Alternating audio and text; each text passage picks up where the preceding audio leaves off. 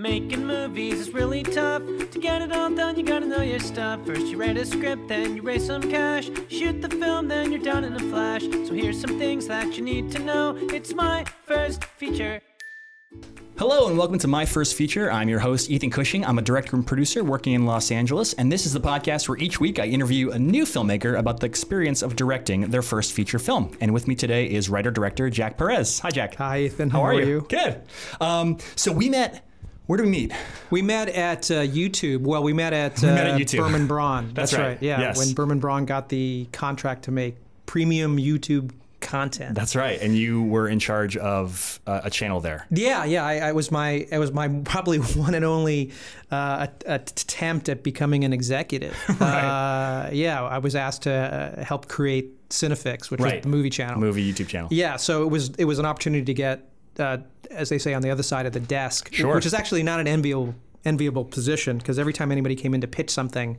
I was constantly reminding them, "I'm not one of those guys. I'm Right. not one of those horrible executives. Right. I I'm cool. I get I'm, it." I'm you. Yeah. I'm you. I'd been there, uh, so it was. It, it gave me some insight on on how Right. that side of the business works. Even though you know, I, I pretty much knew what it was. Yeah. And you're like, ah, this is not for me. yeah, it's it's not exactly. Right. And then we, and then uh, you left Yeah. that company, and then I got an opportunity to produce. Um, it's not a commercial. It, I think in the biz, technically, it's called a podbuster. Is that I what it know if you know I. I actually yeah. I thought it was a commercial. yeah, right. I mean, it, it might as well be. Yeah, yeah. Uh, yeah, technically it's called a podbuster, which is basically a fancy word of saying they shoot something that looks very similar to the show, so you're not, so you don't fast forward Oh, past so the first commercial. So it, it slips into. Yes. I understand. Yeah. That's so it's it's not a break like here we now we go to commercial. so you watch it. Yeah, so we did this thing for uh, BattleBots and Pizza Hut. Pizza Hut, right. which was which was super fun, and that's how I that's where I got to see you direct that's set. where yeah, that's where you were producing and Uh, I was directing. and it turned out great. It was really yeah, fun. Yeah, it was Um, fun. And I think something you said, maybe on set or maybe in post, that kind of stuck with me. Actually, uh, I don't know if you know this was you were sort of offhandedly talking about a feature film you had done, and Uh-huh. you said. Yeah, I just had to make that feature film and get it out of my system and like rip the band-aid off of getting a first feature film made. Oh, right. I don't know if you remember that, but Yeah. that always stuck with me. And then I had another conversation with another guest I've had, Nate Atchison, who kind of had a similar philosophy. Right. And then that kind of got the ball rolling of making this show, Mm-hmm. which is everyone has to start somewhere. Everyone has to make a first feature film, uh, presumably. And Right. and and we'll get into this, but like, what is the philosophy in terms of doing that? You know, because I think for myself as a filmmaker, I have I'm a very kind of perfectionist. Uh, all my ducks have to be in a row. I want to make this magnum opus Right, of out of the gate. I want to make you know, but that's not how life works. And and unless you're I don't know Colin Trevorrow, uh, maybe, nah, that's not a good example, but you know what I mean. Like Sure. you make a friggin' slam dunk out of the gate. Like you have to rip that band-aid off and do That's right. I don't know, get your training wheels kind of. So Yeah. Anyways, that's all to say. So you directed a film called America's Deadliest Home Video Right. Right. That was that was my first feature. in 1993. uh, actually, it was earlier. Oh, was it? Oh, it came out in 93. It, came out in '93. It was actually made in '91. Okay, got it. Yeah. Um, so we'll definitely get to that. Okay. But but I want I wanted to know another thing about you that I think is different from the other people I've interviewed so far. I don't know what the order these come out, but um, you you are a professional director making money sometimes for things you direct, Some, yes, which so- is kind of a white whale. Some, some Yeah. money sometimes. Right. Yeah. So I was wondering if briefly you could tell me about where you're at now in your career as a director. What you've done, uh, you've done some things of note that I'll let you describe. sure. Um, so yeah, Well, it's yeah. I've kind of had one foot in the independent world uh, my whole career. I, you know, I, I guess it's going on 25 years almost of, of doing this, um, and. I I mean, it's funny because I was just having lunch with some friends who have been in the business with me about as long. And, it, you know, when you get a bunch of filmmakers together who've been in the business, they, they all tend to whine, you know, they commiserate. Right. And it's all about, it, today's conversation was, was, was very similar to others we had, which is all about the, the pain of loss of creative control. And like one of my friends is a writer and he just worked on a big uh, studio feature, and he was talking about how the development executive was co- was from the very beginning was trying to sabotage him and take credit away and say it was his movie, and Wow. and and they took the movie away and rewrote it, and all those things that you hear. And for me, something comparable happens on a studio level or on a network level, in that you generally don't have uh, directors, uh, you don't have final cut, Right. And if and truthfully, I feel like everything I do as a filmmaker is really in the service of this final result. You talk about this a perfectionist. Well, you know, all the all the meetings and writing and and and no matter how it goes on set has nothing to, doesn't mean anything unless you can uh, maintain that control through to the end. Right. And ordinarily, uh, when you're being paid, you don't have that. So that final thing, which is really what you've been driving towards, gets manhandled often, and that causes a lot of pain if you care about the project or it's personal.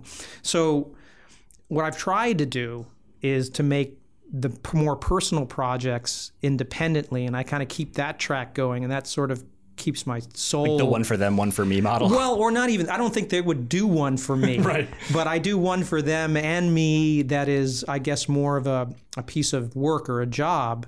Uh, not that I don't work as hard, I do, but um, generally the, the scripts are not as You're answering to someone else who's paying your yeah, usually it's a script that's either been started by somebody else or it's an idea from somebody else, and I come on board either to write and direct or direct that idea. And that is fun and joyful, and I'm very lucky to have been able to do that for two decades. But I also realize that uh, the smaller, ind- even even smaller budget independent movies are the ones that are are uh, more important to me because I am able to maintain that kind of control. So, you know, like uh, I would say probably the last movie I made that was uh, of that independent spirit was a movie called uh, Some Guy Who Kills People. right. But you know, since then I've made a couple of movies for Sci-Fi Channel, which paid the bills, but are not, you know, but still fall victim to that sort of Right. control. Now, one of those films of uh, is a different director is credited. Oh well, yeah. film. Well, I did a yeah, I did a movie called. Uh, are you talking about Mega Shark? I want you to say the words. Yeah, yeah. It's hard to say. It's funny because I, I had the same reaction when I was given the the, the idea. Uh, Mega Shark versus Giant Octopus. Yes. Right, which is sort of um, responsible. I guess I, I don't know if responsible is the right word, but but responsible for the sort of um, rash of uh, giant shark movies. Or you know, I always say that if I had been paid, if I got a penny for every frickin' shark movie that came out in the wake of that, um, that I would be fairly wealthy. And Sure. of course, that was a movie that was done totally like work for hire. Like here's like literally like I got paid You make this. yeah, I mean, I and I made it at a time when I was uh, I was really hoping to make another movie, a, a more personal movie, and the financing fell apart at the last minute, and I was in a position where I was like, oh my god, I I don't, I, I got to pay the rent. What's what's going on? And I had made a movie for one movie for the Asylum, who were the producers of that movie uh, prior, and I called them up, you know, and I said, what do you got? and they said, "Well, we got a we got like a dragon movie, and we got this giant squid thing. Can you? Which one are you interested in?" Right. And so I was a long time fan of Godzilla movies and 1950s atomic mutation. So I grabbed the giant. It was squid. It was giant squid. And I wrote that thing in a couple of weeks, and we shot it. And Oh, so you you wrote the script as well. I wrote it as well, but I wrote it under a pseudonym. It's funny, and the reason why I did it under this Ace Hannah Right. which is actually a character in one of my favorite movies from the 50s called Vera Cruz, which is a Western. Uh, and there's a reference to this Ace Hannah character who's a gambler. Anyway, but the reason I took the name was because I was confident that even this silly movie was going to be so uh, cut up by the powers that be uh, that I decided that rather than suffer through putting my name on and having people think that I was responsible for some of these Right. choices, I said, you know what? I'll just put a pseudonym. I didn't know that it was actually going to be uh, become sort of like a, a little mini Something. something Yeah. and pop culture thing. And uh, so I, but of course, IMDb finds out who you are anyway. Sure, so it sure, doesn't, sure. So it doesn't matter. Yeah, yeah, yeah. Um, that's great. And then, um, so you like like I said, you have had uh, some success directing things. Uh, like I said, the dream of receiving money for your art. um, but uh, and, and you've always actually struck me as a relatively, I think, confident director. Uh-huh. Uh, someone who knows what they want and uh, has a vision. But there was a time when you were little baby Jack Perez. Yeah. Um, take me back there to when did you first?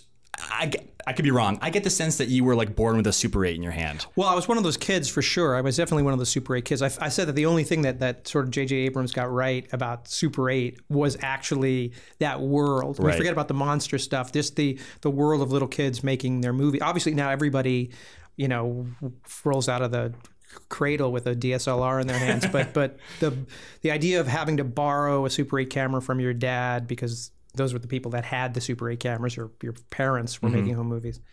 Yeah, so I was one of those guys that drafted my sister into making my own little monster movies and stuff. Um, but and I was I didn't think I was particularly good at it as a kid, as a ten or twelve year old. I just was the only thing that I felt I could do. I was any good at. I wasn't Yeah. good sports or anything like that. I wasn't interested in that. I love movies, and I figured I'd give it a shot. It was only until I went to film school that I uh, started to get better and realized that there was a methodology and there was a, a philosophy and a reason why you shot things a certain way or why you might use a certain angle over another or move the camera or and suddenly got exposed to a lot of movies other than the ones I was raised with and I realized that uh, I could get better. So my my development from like a, the freshman in film school at NYU to when I was a senior was like I thought was astronomical. Wow. Just because of the the times at bat, because at film school that's one of the benefits is that you're constantly doing assignments. So you if you have any uh, ability, you're going to hopefully get better with the right, Right. feedback and the right input from from professors and so forth. Um, but as I was, you know, I was always conscious that I would get out of film school and make a feature. That was what you're supposed to do, right? Okay. And um, and that idea of a feature weighed very heavily on my mind as this mountain or marathon that just seemed so huge. I mean, just the length. Because when you're making little three minute movies, a 90 minute movie or a two hour movie seems Unbelievable. un, uh, just just insurmountable. Yeah. Uh, and I was really scared. So much so that I was so worried about it that that I think between my freshman and and sophomore year or during the summer, I actually got a bunch of people together and we tried to make a Super 8 feature. We actually wrote a script and we got some people and we cast it in New York with some actors and we shot a Super 8 sound feature. And this probably was in the summer of 1985 uh, or maybe 86 just to see if we could do it. Right. Just if we could last. You we know? have the Yeah, do we have the stamina? Yeah. Like, can we actually do it?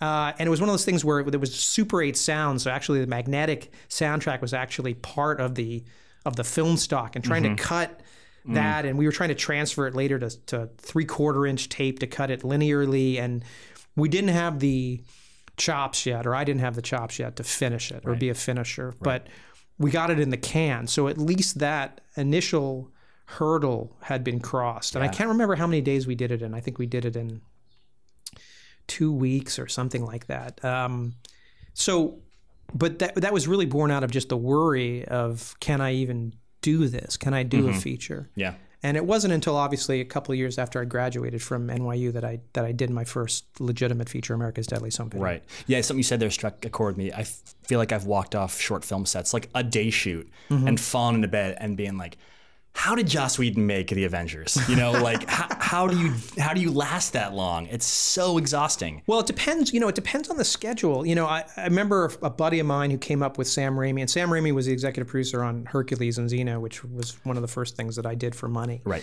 And I remember hearing about a, a, Passover that he went to uh, while he was doing Spider-Man two or three, and my friend Josh was at this Passover Seder, and he was looking at Raimi, who was going into day, you know, like 180 of Spider-Man three, and just the the kind of just just that he would be kind of ground down. Now that's, but you know, I wonder how much of that has to do with just going to work every day because when you wor- when you're working on a on a, a 200 million dollar movie, you're shooting, you know, two pages. If you know, you should have seen a on a park bench, Right. and then you maybe you shoot somebody call it a day. crossing the red the street. The machine moves very slowly, and in a way, as even though even on this last show I did, this last movie I did for Sci-Fi, I had you know I had one day that I my average page count a day was nine. Wow. And this was this was action nine. Wow. Like this was not just like hanging around having a conversation. How many This cameras? One. Just one camera. And, and actually, I, they asked me that. They said, "Do you want to?" Because on these shows, you know, it was like a twelve day schedule. They said, uh, "Do you do you want two cameras?" Because we had a lot of. And to me, talk about precision or lack of precision. Running two cameras is like you know you might as well just like it's like it's like having the setup at Walgreens. It's like surveillance cameras. It's like you can you're, you're not you're just going to hose it down and get stuff that you can cut together. But I'm very much like one shot for one moment, and um, and that's the only way to do it. So I single camered it. I would never have been able to do it as a young baby Jack. I only was able to accomplish the nine pages a day, having been been through that sort of meat grinder. But when I did um, America's Deadliest Home Video, it was a it, it was like a it was a interesting opportunity because and I don't know if you want to get into Yeah, let's it. segue into that. So, so first, can you just give me a quick you know, give me the elevator pitch of, of the film. yeah, film? well, it's hard to, you know, it's funny. Right now, it's considered sort of the granddaddy of the found footage genre. Right. I mean, going back again, this is 1990, so very little. Uh, very few films had sort of explored this idea of a of, of a, a, a verite or a documentary look, where the camera is a participant in the story. I mean, obviously, most people know Blair Witch Project, going all the way through to Cloverfield and so forth. But in 1990, there had only been a handful of movies that had experimented with this. One was a movie called 84 Charlie Mopic, which was actually a Vietnam movie that was seen from the point of view of a combat cameraman. Uh, the whole movie. Clever. And I was taken by that movie because I thought this was a very innovative approach. Um, that movie was probably the singular influence on me because when what basically what happened was is I met a guy. Uh, he, he was a guy from Wisconsin who was trying to come out to LA. He lived in Wisconsin. He would drive out to LA and would basically try to get jobs as an actor. He figured the only way he was really going to get a job as an actor is if he financed the movie of course. and he cast himself in it. But he wanted someone to write and direct an exploitation movie. And this is still during the boom of VHS video stores where a lot of low budget indie stuff could find a place on a shelf. So he said, Look, here's what he met, we talked, and he said, uh, If you write and direct this, I can't pay you, but you can write and direct your own feature, and I'll pay for the movie on my credit cards. I think at the time it was he had seven thousand dollars on credit card, Wow. and but I'm in it, you know, Right. uh, Non-negotiable. right? I'm in it, but and it has to have, you know, the requisite elements of an exploitation movie because we want to sell it right to the video store. So it's got to have, you know, some nudity and violence every five minutes and gore, and it should be something like that. Sure. But but even given those sort of parameters, it was very exciting because I could come up essentially with anything. And so at the time, I was very taken by this um, this idea. Of, oh, and here's the other reason: uh, we had to shoot it on standard definition video, which was not unusual at the time, but it's certainly coming from film school and having worked on 60 millimeter and black and white, and very very much a cinephile. The look Then of going to slum it in yeah, VHS. 30 FPS, you know, uh, high eight, which was the state of the art at that time, Right. to me looked like shit. And I Mm-hmm. was like, I cannot make a movie in this manner. So that was like a production consideration to, or artistic consideration That's to right. make it work for you. That's right. For me, it was like this is going to be my first feature, and yet I have to make it with this uh, handicap, which uh, a visual handicap, which I was not comfortable with. And I think that coupled with the the idea that as as we all do, if we're going to come out of the gate with something, it should be something singular, something nobody's done before. You know, you have that attitude. So I figured, well, why don't I try to take this this new concept a relatively new concept and apply it to an exploitation movie. And I came up with this idea. I'm sorry, this is this is not the elevator You're there. pitch. You got it. This is the elevator pitch going up Nakatomi to- Towers. yeah, exactly, towering inferno. Um, but it basically is a, a, a camcorder enthusiast who documents everything in his life, who's uh, abducted by a small band of um, of criminals who decide to use him to document their criminal exploits. So the leader of the gang, played by the producer, is an egomaniac who who accidentally who finds this guy In the film. in the film accidentally finds uh, this guy filming one of their crimes, kidnaps him, and says, "Okay, you're gonna like make us famous, like Bonnie and Clyde. You're gonna film us." And so that was the sort of device, the story device that allowed you to have everything be funneled through Right. the point of view of this guy's camera. And it was Danny Bonaduce, who, as the years passed, probably fewer people know, but Danny Bonaduce, who was the original member of the Partridge Family and then a radio DJ, and uh, he was available. My producer got him. Uh, but he was available mostly because he was out of work at the time and was going through some court stuff. And we paid him to come to Wisconsin to be in this movie, Right. and, and he was the star. He played the he played the camcorder enthusiast. So Yeah, so I wanted to. That was my first question because, again, I'm sure as a young filmmaker, you're getting to make this film, and you have a quote unquote star. You know, you have. You, I mean, you have Yeah, a name. No, you know, for like, sure. No, no, he was definitely he was like Or it the- can be a little jaded now, but No, no, know, absolutely. yeah. No, no. For me, it was like, okay, this is a guy who I've seen. I grew up watching him on He was TV. on television, yeah. He was on TV. I was a fan of the Partridge Family. To me, he was a legit, Sure. legitimate actor. Now I know? wonder, did you was he the role of the camera enthusiast? And now in the film, you know, there's a lot of like Cloverfield where T.J. Miller is the is the camcorder Uh-huh. guy. uh, he's off camera a, a whole Right, lot. a lot and, and I imagine production wise and budget wise, he's not actually there on those days when he's not on camera. Right, When he's right. out, quote unquote operating. And Right. So, Although actually, for some of that stuff, um, for some of that stuff, I actually did have him operate. Oh, you did? It's at certain times. But you're right. I mean, the thing was is that he was there. Uh, you know, it wasn't one of those things where he, you know, was off in his trailer or whatever because there wasn't any. Sure. Uh, so he was there for the length of the shoot. But yes, there were a number of shots that we did where certainly he didn't have to be there, and later we just post dubbed his off-screen Right. dialogue. right, That's right. right. That's right. Right. So, how did you go about uh, conceiving of? Again, this is if you've seen Blair Witch and you've seen Cloverfield and you've seen any of those uh, Project X or whatever. Right. Maybe it seems kind of silly now, but how did you go about conceiving that? Um, the camera moves and, Right. the, and do you know what I mean? No, no, I know exactly what you question, mean. but- well, you know, it's actually a great question because again, I I'd come off like when I was at NYU, I really um, and I've remained this way, enamored with the power of of, of the, and the beauty of an image, of a film image, and the, and the, the strength of a composition, and and all of those things that. Uh, you know that that uh, that precision filmmakers, whether you know Stanley Kubrick being the obvious example, or Scorsese, or anybody who is about the power of the image, crafting that image. And so I spent almost all of film school trying to get to a place where I could do that. Uh, even my final thesis film or whatever was very much about a very heavily stylized, lit, uh, choreographed um, visual design movie. And here I am now making my first um, feature, which by my own choice is, Cameras it- is everywhere the opposite and- of yeah. that. It's it's it, in fact it became about can I choreograph the movie to have the artifacts of a documentary or of a of a amateur videographer. Uh, who was your cinematographer and what was that relationship like? He was a guy that I had went to film school with. So again, it's like you know he was he was somebody that I had formed a relationship with when I was in film school. His name was Rob Lascalzo, and and he was a really strong cinematographer.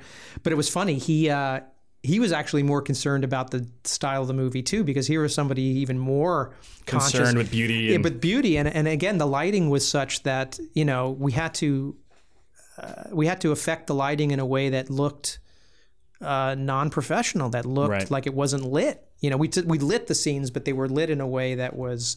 Um, ugly at times because that served the story. It's funny because a buddy of mine, Shawn Maurer, who shot a bunch of my subsequent movies, had to do that on a movie he did shot uh, called Black Dynamite, which was a you know a, a, an homage or send up of black exploitation movies. And again, Scott Sanders, who directed that, was like, well. We can't really make this. We can light this to look fantastic, but those movies don't look that way. So let's light it shittier. let's light it in the way that they did, which is look at the sloppiness and and and and study that and make it equally sloppy. So, so part of that was the uh, was the challenge of designing that movie is to look to, to look that way.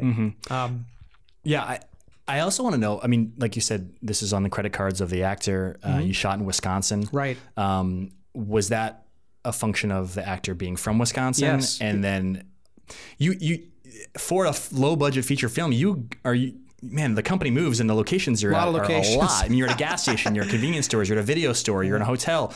How did you get all those places? And did you all just? I'm interested in kind of like that guerrilla. No, no, absolutely. you know. Well, I always say that. Well, with the reason we did it in Wisconsin, Racine, Wisconsin, which I'd never been to, was the producer Mick Wynhoff was from Wis- Wisconsin, Racine, and that was part of his pitch. He said, "Well, look, uh, in Racine, small town, uh, my dad used to be the sheriff there." No permits needed. Yeah, it's like no permits. Everybody will give us locations for nothing. Uh, everyone, you we'll walk in there, and and because we have Danny Bonaduce, and we're making a feature, it, it'll be like the Beatles came to town. And I remember, funny enough, I took a photograph of a of a newspaper in the box because I didn't think anybody would believe it. It was actually in the cage, you know, that you get Yeah, it yeah. from.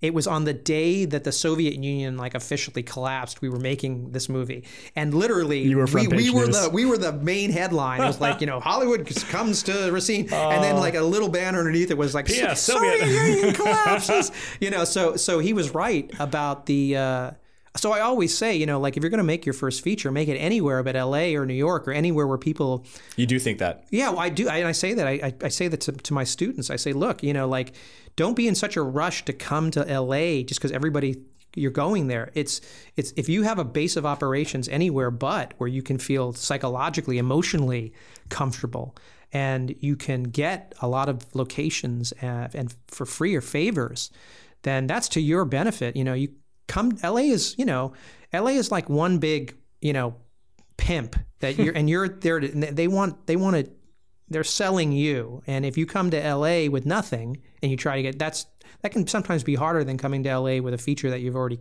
mm. you've already made from wherever you grew up or wherever you have the support to make a feature. So I was actually very lucky. I didn't know that. I came to LA, you know, with my Ready short film in my hand yep. and couldn't get arrested like everybody. And fortunately, I met this guy who said, "Come to Wisconsin, let's make a movie." And when I came back, having made this movie, and again, it's a different time because now it's it's a lot easier for a lot more people to make features. But at the time, it was like, oh, this guy actually went out and made a feature. I'll, perception is suddenly different. He's not just the kid from film school. He's the kid right. from film school now as a feature. So, right. so that assisted me in, in getting some early work. Whereas if I hadn't, it made did, it, and yeah, it did, it totally did because it didn't get me a feature. Yeah, but it got me a job being hired as a director on behind the scenes documentaries and things like that. And um, a producer saw the feature and said, wow, maybe we can make this into a TV show and kept me on making these behind the scenes documentaries, which paid the bills. And he, he was, he owned a company that made these things. And um, so it, it, definitely helped me get off the ground, even in a right. small way. Uh, but again, it's funny. I think about it. It's, it's, it was the independent movie that was a non Hollywood production that made the difference. And, and in a way, I keep thinking about that. You know, even now, mm. uh, having just wrapped this job for money, and again, it wasn't for a lot of money, but it paid the bills. I'm thinking about the next one that will be independently financed so that I can just go off and make it and not have to deal with the nonsense that accompanies mm. it. Interesting. Um, but yeah, so so anyway, I danced around. I, I kind of got off point, but that's that's that's how so do you believe i mean it sounds like you do but but to be clear like do you believe that i mean do you believe that a filmmaker, this is something I wrestle with all the time. Sure.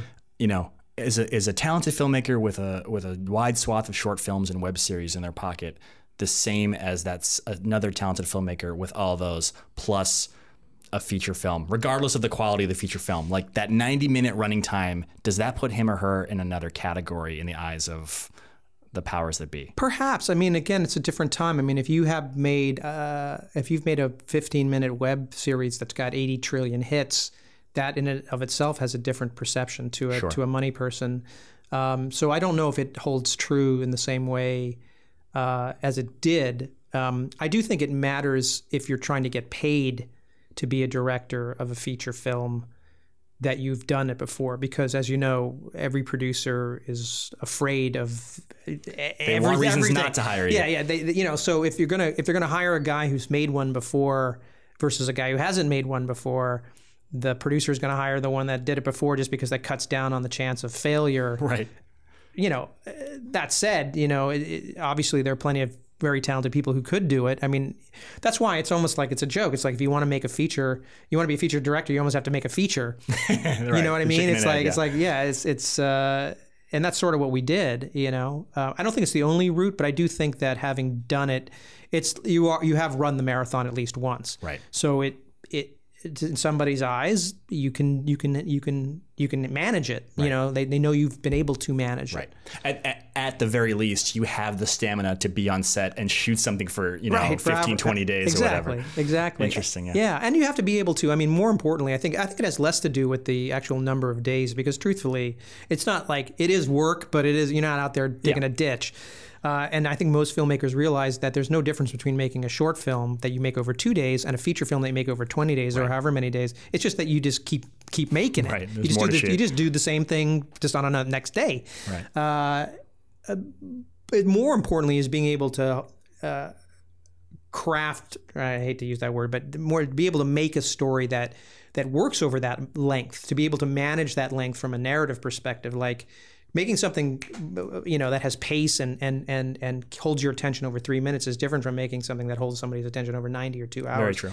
So i think that that's a, a skill that you have to, that you develop once you've done it because you realize oh you know now it's this is flabby and this does it's falling apart at the mm. 45 minute mm. point and you start to learn a lot about editing and you start I learned more about I learned more how to write actually.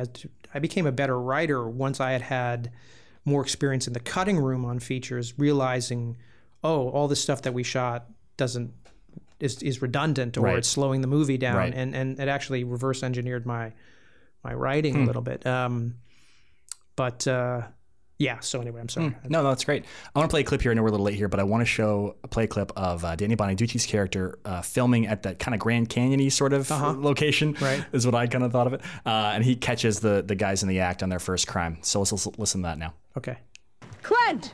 What? There's some freak over here with a camera. Can I shoot him? Who the fuck is this? How the fuck am I supposed to know? I caught him filming us. You were filming us? Why? Maybe he's a photographer. Every tourist has one of those, you dumb shit. Don't call me a dumb shit, cunt face. Look, both of you, shut up. You, come here. Oh, jeez. What are you doing here? Just filling my journal. It's just a journal. Of what? Me? You? Who the fuck are you? Let me shoot him, Clint. Yeah, so I think that's a great scene that kind of captures all the characters that we then go on the ride with Right. uh, at their first moment here. What was your process? Uh, just directing. I mean, obviously directing the camera and composition is one thing, and then directing actors and working with them is another. What was your process working with these guys? Well, it was uh, enjoyable. I, I, uh, you know, I think most most young filmmakers are more intimidated by dealing with actors than they are with the technical part. I mean, the technical part you can sort of master and understand how to talk to actors, how to block a scene, meaning how do, how do you get the actors to move in a believable manner that's interesting. Uh, how do you communicate with actors to get the performances and the and the readings that you want? All that seems is much more nebulous. And again, that was something that I was I was uh, afraid of even in film school. I, I just didn't know. I mean, I studied some acting, but it seemed like a lot of actors subscribe to different uh, methods. And for me, it was about uh, becoming uh, so familiar with the characters, knowing those, making those characters so real for me in my head that I could explain to the actors prior to the actual shoots, this is who this person is. This is what this person wants. This is what's going on in the dynamics in the relationship. So that the actors understood fully that these people were dimensional.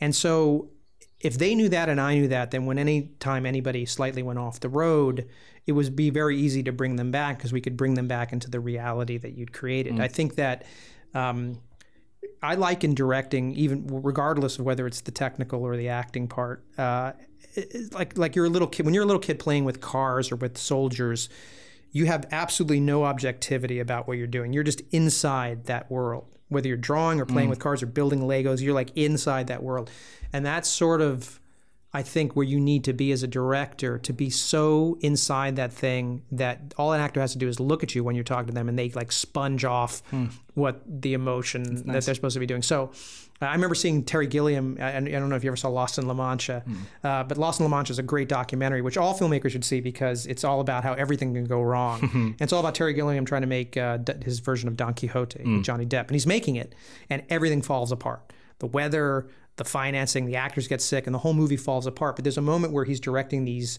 giants that are supposed to be stomping across the Spanish plains, and he wants them to be shirtless. So these big, sort of overweight giant guys, and they're all wearing no shirts and they're flabby and bouncing all over the place. And Terry Gilliam, like you know, esprit de corps, he, he like takes off his shirt. And he's, He's all in it with flabby, and he's in it with them, you know, and, and that always inspired me. I was like, this guy, it's not about giving a fuck what you look like or what you sound like. It's just about being inside the scene. So I can't even remember specifically how I directed those actors, except to just be as in it as they were, Hmm. so that they always felt that somebody had, you know, a handle on what, what they were supposed to be doing. Yeah. But like Melora Walters, who played the uh, the mall, you know, I'd cast her in my NYU thesis Oh, okay. film. So I brought her along to play, and she ended up doing. You know, she was in Boogie Nights and Magnolia and a Yeah, bunch yeah, of. yeah. She she did a lot of things after that, and she was always. I always thought she was terrific. So again, you you know, my cinematographer was my guy from film school. I cast the woman the who was in my thesis. Um, my girlfriend at the time, uh, Melina Williams, was Vesna, the crazy shotgun wielding. Right. She was an actor. She, she's in there. The guy, the producer's in there. Danny's brought in. Right. You know, so uh, yeah, it was very uh, it was very cozy, and I think you get that when you make an independent movie. You're able to bring the people that you enjoy working with, and you know, and I think you make a better movie that way. Yeah. You know, Yes. e- even on the last thing that I did uh, for Sci-Fi Channel, I didn't really have a hand in the casting as much.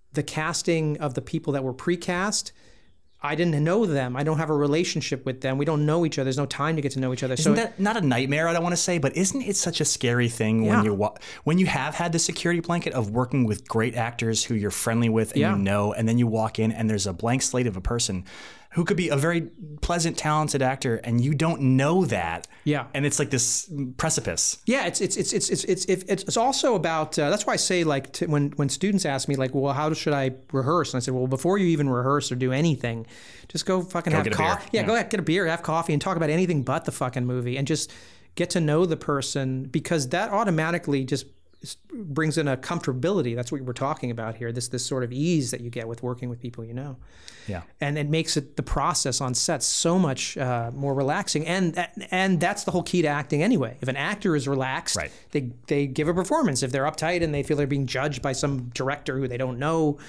or whose personality is different from who they would elect to have a friend then you've got like you got to get over that and uh, I interrupted you. You said you that you had those actors that were precast.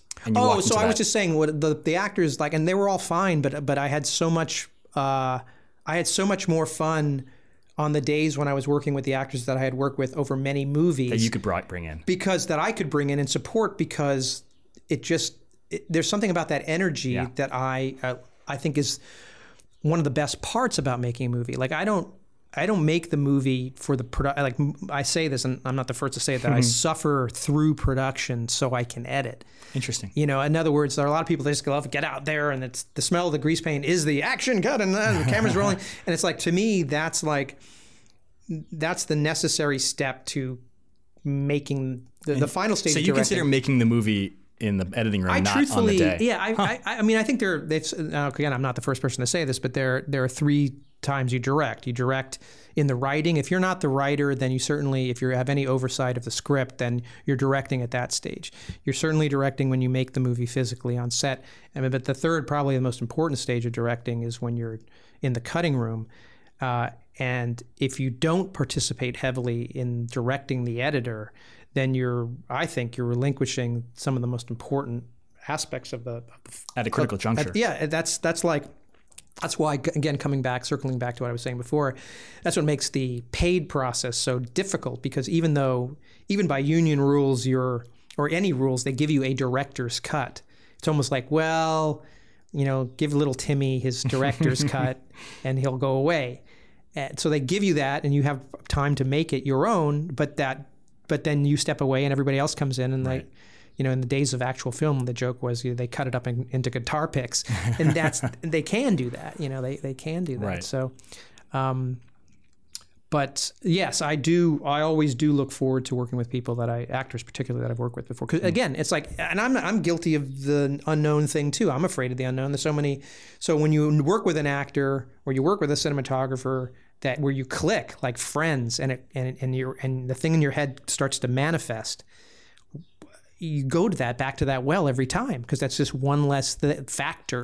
Yes, in a sea of worries and things that can go wrong, why not like you know put as many bullets in your in your belt? that you Totally, can, yeah. totally. I mean, that's not to say that you're not going to discover some brilliant uh, technician or actor, and I that's exciting too. But but but at least have enough of that, like you said, in your arsenal, Right. so that you have a chance, a fighting chance. Um, were there any things that like? W- this is tough because again, this was so long ago. But Yeah. but do you remember your mindset on the day, like in the middle of physical production? Do you like? Were you freaking out? Were Yeah. you confident? What, were there any fires that you had to put out? Yeah, well, I uh, I- think in those days I was much, I you know, I think when you're younger, you're still, no matter how many short films you've made, you're, you're still uh, insecure. You know, you're still insecure. And I think when I was making that film, I was definitely insecure. Uh, I don't know if it was the fact that I was tackling uh, my first feature in a way that was unorthodox in terms of how. Right. I think maybe I was worried about that. I think I was just worried about everything and f- not not fucking. just everything. Just I just didn't want to fuck it up. Sure. Um, and I think that's one of the hardest things as a director. That certainly it's like language. It's like the more you speak it, a language or a second language, the more fluent you get. In the beginning, there's so many things that are part of the director's job that you have to manage. That if you're not really good at at compartmentalizing or micro, what's the what's the uh, what's the term? I'm blanking now. My brain's turning into mush. Where you multitask. Oh, sure. If you're not really good at multitasking, which I'm not, uh, it can start to get overwhelming. So I think I was very tense. That, that's what I remember. I'm being very tense, tense because I didn't want to fuck it up and I wanted it to be good. And I think um, that energy co- is communicated sometimes on set. I mean, a- anybody will tell you that the, you know it's like the, the energy the director gives off, you know, uh, either Is absorbed by everyone, supports or contaminates the set. So, so I'm sure there were days where my my mind being in, too tense, you know, didn't make it as happy as it could have been. But uh, again, as I worked more and more, you you become more confident in your own abilities. And do you think that's just a function of, like you said, putting the 10,000 hours in? Because I, I feel, maybe I'm still even there, is just, to me, half of directing is just taking your hacksaw and cutting through the fog of, of fear and anxiety Yeah. uh, on set of, of questioning whether you even should be there. that's the ultimate. I, I don't think that goes away either. I still say, and it's funny because I, I, this last one, what I think was my 15th feature or something, the last one I just did. And I swear to God, it was like oh, two days before our cameras rolled. And I turned to my wife and I said, I'm gonna fuck this up. I, I'm hmm. gonna. I'm, I, I said I don't know. I, I don't have a handle on this. I'm gonna. I'm gonna fuck this up. This, and she looked and laughed and she said, you know, you say this every time, Every time. every time, and it's true because I think that no matter how skilled you are, I think it's actually healthy to feel that you're going to fuck it up. If, if, if, if you've seen, here's another documentary, uh, Hearts of Darkness, which is the making of Apocalypse Now, which is so candid and beautiful in that respect because his wife shot the footage. Eleanor shot Francis making Apocalypse Now. And that whole, the gist of that whole movie is I'm fucking it up. like I don't know what I'm doing. I mean, every five minutes he's like, I don't know what I'm doing. I don't, I can't, I can't finish this thing. I, I just want to like fall off a pier and break my leg, and they'll, and I'll get an off excuse of it. not yeah, to I'll have an it. excuse to get off of it. So it's only the directors, I think, that genuinely. I mean, all directors have to fake it till they make it. All directors, you can't come on a set and f- with your finger in your in your in your thumb in your mouth, going, I don't know what I'm going to do, because the that's the first. Everyone will desert. So you have to have a plan. You definitely have to give off more confidence than maybe you have, at least in the beginning, uh, so that people will follow you. Um, and but the truth of the matter is if a director genuinely believes their shit doesn't stink that they think that they're the greatest thing in the world and that they're infallible genuinely generally their shit is shit. You know I, I, I think that most most decent artists have a fundamental doubt that never goes away. One of my favorite stories was that uh, david lean you know, the director of Lawrence of Arabia, when David Lean was making, getting ready to make his last movie, Nostromo, which he didn't complete because he died. He was 80 something or even 90, and they interviewed him. And they said, you know, Mr. Lean, are you uh, excited to be making another movie? And he said, absolutely, yeah, because I, I feel like I'm just now starting to figure this thing out. And that's what Lean said at the end of his career, having made Dr. Zhivago and Lawrence of Arabia and Passage to India and Brief Encounter, who Stanley Kubrick, you know, knelt at the at the foot of feet of David Lean. And here's a guy saying at the end of his career, I'm just sort of now like getting a handle on this thing. So I, that's very encouraging Yeah, um, to great. anybody starting out, realizing that you know we all do that. You know, I threw up. I remember I threw up when I did the pilot when I did the um, my first paid gig because I remember I wasn't paid for American Sure, Style. sure. So I was hired to do uh, the pilot for Xena Warrior Princess. Uh, You directed the pilot. I directed the pilot for the original Xena. Warrior Princess. That was after having been hired to direct the second unit uh, action sequences on the Hercules Mm-hmm. uh, TV movies, and then it became a series. And anyway, I kind of moved up on that. But but uh, I remember that first day we were out in the woods of uh, Auckland, New Zealand, shooting you know the Hercules is in the episode, and he's like fighting Xena in the episode, and Hercules is running in some running sequence, and I remember getting out there and like getting all set up, and I had my storyboards, and I had my shot list, and I had everything planned out, and just as we're getting ready to shoot, I said, "Excuse me, I, I just need to go. I need to work something out." And I went down the hill, like around into a ravine, and just puked my guts out because I was so nervous. Because It it mattered. You know, I mean, that's the only reason you, Yeah, you yeah, get yeah. nervous and you doubt yourselves is if it matters. If you're like, "Fuck it, who cares if this is shit?" Then you're going to be calm as a cucumber. But Right. but when you when you're worried about uh, doing good, uh, you're gonna that's gonna happen. Hmm. And I thought actually it's funny. I thought that was a secret. I thought nobody had seen that.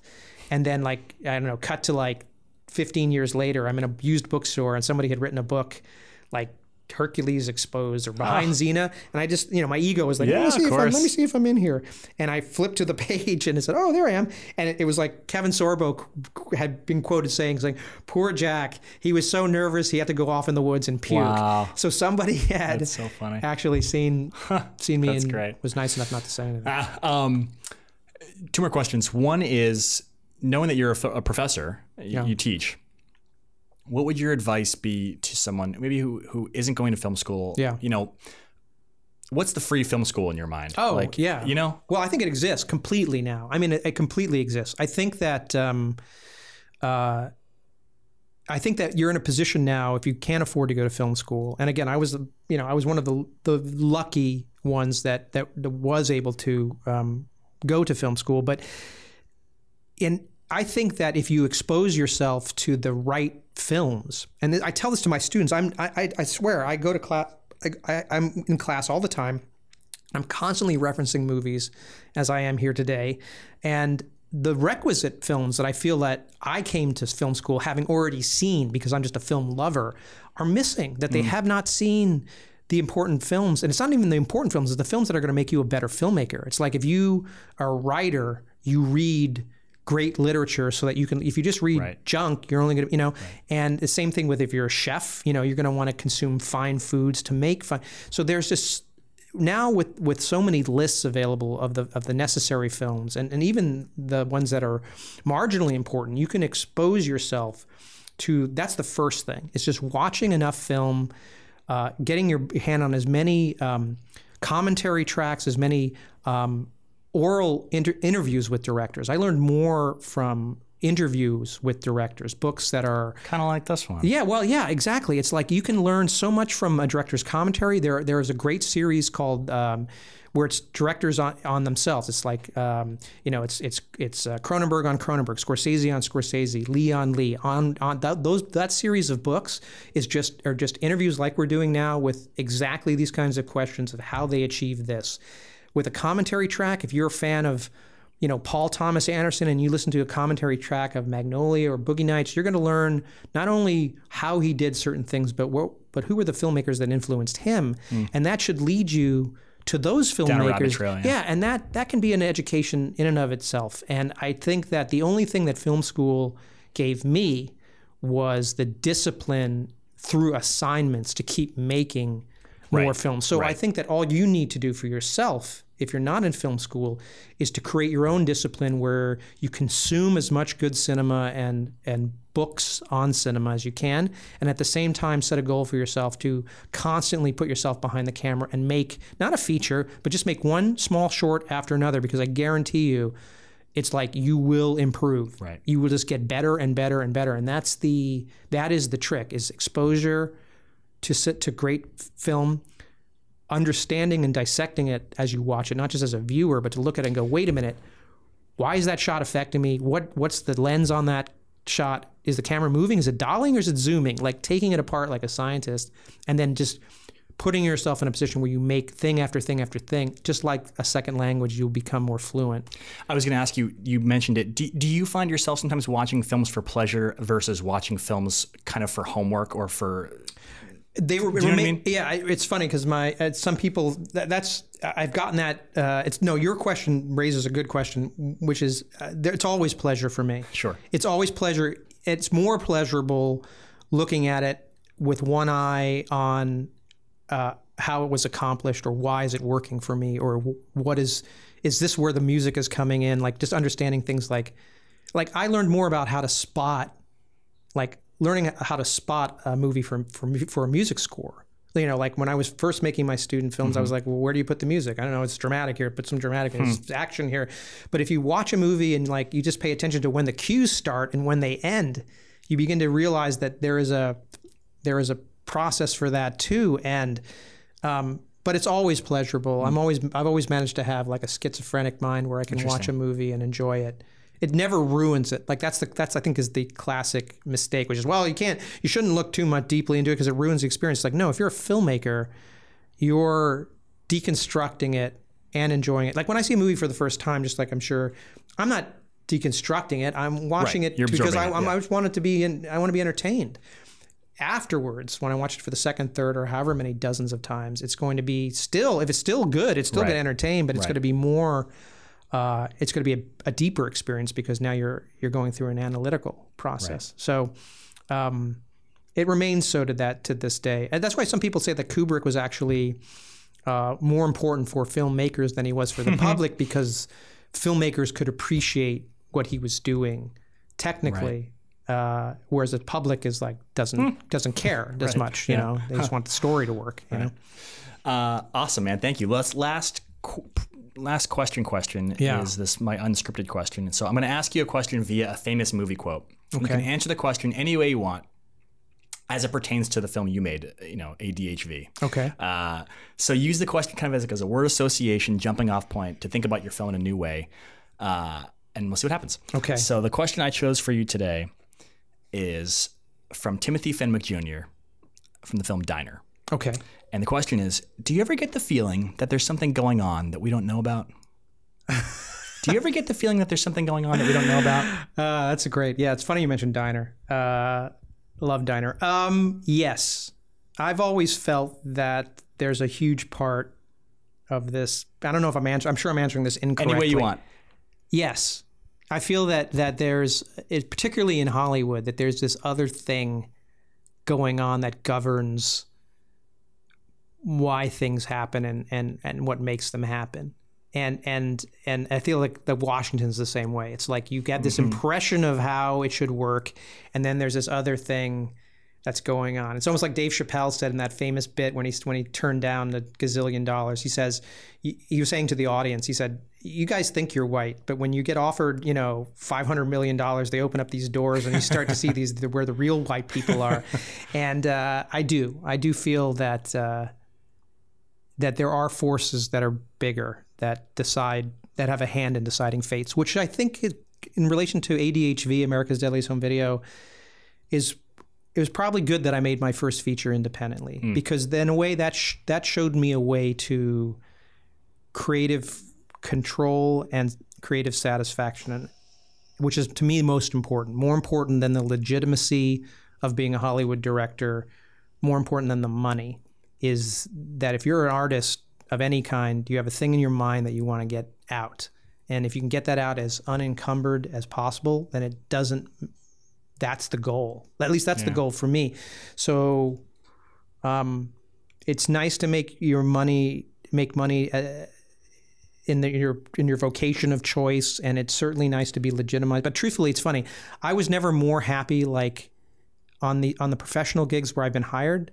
I was never more happy than in the moment I was told I had the job hmm. as opposed to it wasn't like this because that was that tick that box like oh Cool. you know like Universal Studios thinks I'm good and and I got hired by Sam Raimi Screw and, you, Dad. yeah yeah and I I made it but but but I realized for myself that the satisfaction actually came from something much simpler and, and much it was inside me as opposed to the Right. external validation so That's great. I don't know that's that's my That's a great answer. Um, all right, speed round. Then we're done. okay Don't think, just answer. oh God really okay Well, you can think. all right I'm gonna make I'll cut it down so it all looks right like you just yes, answered okay it. fine. Is there a movie quote that you use in everyday conversation? Uh, it's removing a quote I may use in everyday conversation. Everyday conversation. Uh, funny, I just mentioned a quote like this. Uh, there's a quote from Sunset Boulevard, which I'm sure I'm getting wrong, but Joe Gittes, played by William Holden, uh, is in a meeting trying to get a job as a writer, and somebody says, "Hey, didn't you write that movie that would take takes place in pioneer times on the on the covered wagons, and he goes, he goes, yeah, but you wouldn't recognize it because by the time it came out, it all took place on a torpedo boat, which is to your point about Right. uh, or our point about people taking shit away from you and making it whatever they want. That's funny. Uh, Desert Island movie. Oh, good question. I guess it would have to be Vera Cruz. Funny, that's the first movie that comes to mind. Vera Cruz, directed by Robert Aldrich, 1954. Uh, first super western, uh, really responsible for Sergio Leone's uh, films. He saw that movie and it was really ahead of its time. And Sam Peckinpah. So Vera Cruz, which is kind of a black comedy action uh, western. Nice. What's your go-to item at craft service? Uh, it should be something healthy, but it never is. Uh, I don't know why it comes to me because I'm not this kind of person. I would probably say like a red vine. Oh, you're a red vine guy. I don't know why I just thought I thought of that, but I, I was once on the set of The Expendables, just as an aside. No big deal. And no, but I was on this set because my my friend Eric Roberts played the bad guy, Yes, yes. so he invited me to come down to New Orleans and. I've never seen a more decadent Mm. crafts. I mean, it was like it was like two aisles of Whole Foods. I'm not kidding. It was like people were like going down with like shopping carts. It was like it was um, yeah. So I've never had that personally. that's my- that, my that's that mean that's when you know you've made it. when yeah, it's a whole the- yeah, food style. yeah, it's, it's a whole it's a whole food style Sure. crafty, Yeah. Uh, dream actor to work with. Oh, you know what? I don't know. I don't know who's. You know what? I'm such an old movie buff. Most of the They're all people dead. they're all dead. Uh, Fair enough. I you know I probably in the 70s if I had been making movies in the 70s I would have liked to make a movie with Elliot Gould. Mm, nice. He's still alive. I Yeah, guess I yeah. could still make a movie Good with answer. Elliot Gould. Last one. Uh, underrated film that everyone should check out. Underrated. Well, there are a lot of them. Um, I would say, God, I wish I had more time to answer this question, but the one that's coming to mind was a big influence on me. Uh, was a movie called Miracle Mile. Miracle Mile, which is directed by Steve De Jarnatt, uh, who you probably don't know, but it stars Anthony Edwards, and great movie with this incredible premise that today would be considered a high concept movie, but it's a guy who comes to LA, he's a musician, and he accidentally answers a payphone which appears to be somebody from a missile silo. And this is again, this is this is at a period in the late 80s where this was nuclear threat was still a possibility. And he gets a call in the middle of the night saying the, the Rush like basically the Russians have launched and we're going to in, in 10 hours the world is over. And it's what does he do? And it's one of these movies that manages to be both funny and dark and genuinely dramatic and emotional all in one movie. And uh, and I think it just came out on Blu-ray. It's definitely definitely one to check out. That's great. Jack, that's it. You made it. Okay, Thanks wow. so thank much for you. talking, Well, man. I'm sorry if I was a little long. No, not I, at all. I tend to be. I, pre- I appreciate. No, it was it was very illuminating. So, if people want to see America's Deadly Home, Deadliest Home Video, Yeah. can they see it anywhere online? Well, that's funny. It's funny or- that we're doing this now because in May uh, the movie is being re-released on DVD. Perfect. Uh, it never actually made it to DVD. It came out on VHS Oh wow. uh, in the day, and now it's. You know, it's like uh, what does John Huston say? Thing about quotes in, in Chinatown. He says, uh, "In in time, politi- politicians and whores get respect." well, America's Deadliest Home Video apparently because it's it was respect. there at the beginning is is getting released. So in, great. so in May it comes out. Okay. Um, and uh, Fangoria has always been a huge uh, Mike Gingold at Fangoria has always been a huge supporter of the film. So I, there are a couple articles now about its Great. release coming So up. So they can find that online. And then uh, anything else you want to plug? Anything like current coming up? Or? No, just I'm just doing the same thing. I just you know the next you know I as I said, some guy who kills people was probably the film that I'm I'm most proud of in recent years, and I'm just looking forward to the next independent one where they don't fuck with me. And uh, are you online anywhere? Twitter, Tumblr, Uh, I am. Facebook? I am Twitter, Facebook. Anybody who ever wants to get a hold of me, and like I said, I am. A, I am a, a professor. So I, any any any filmmakers out there who, and this is even more important for filmmakers who aren't in film school. Uh, if you ever want any uh, advice or even rec- recommendations for films to look out for inspiration, feel free to reach out to me. There you go. What's your What's your Twitter Twitter uh, handle? Uh, Twitter handle is uh, tw- what is my Twitter handle? Jesus, I'm gonna be on point, Jack. Do you This know what? Forget. I don't even know what my Twitter handle is. You know what I mean? Just Facebook. me. Okay, great. Uh, well, I'm at Ethan Cushing on Twitter. The podcast is at First Feature Pod. And if you want to get in touch, email us at myfirstfeaturepodcast at gmail.com. Thanks, guys. We'll see you next time. Bye. Bye.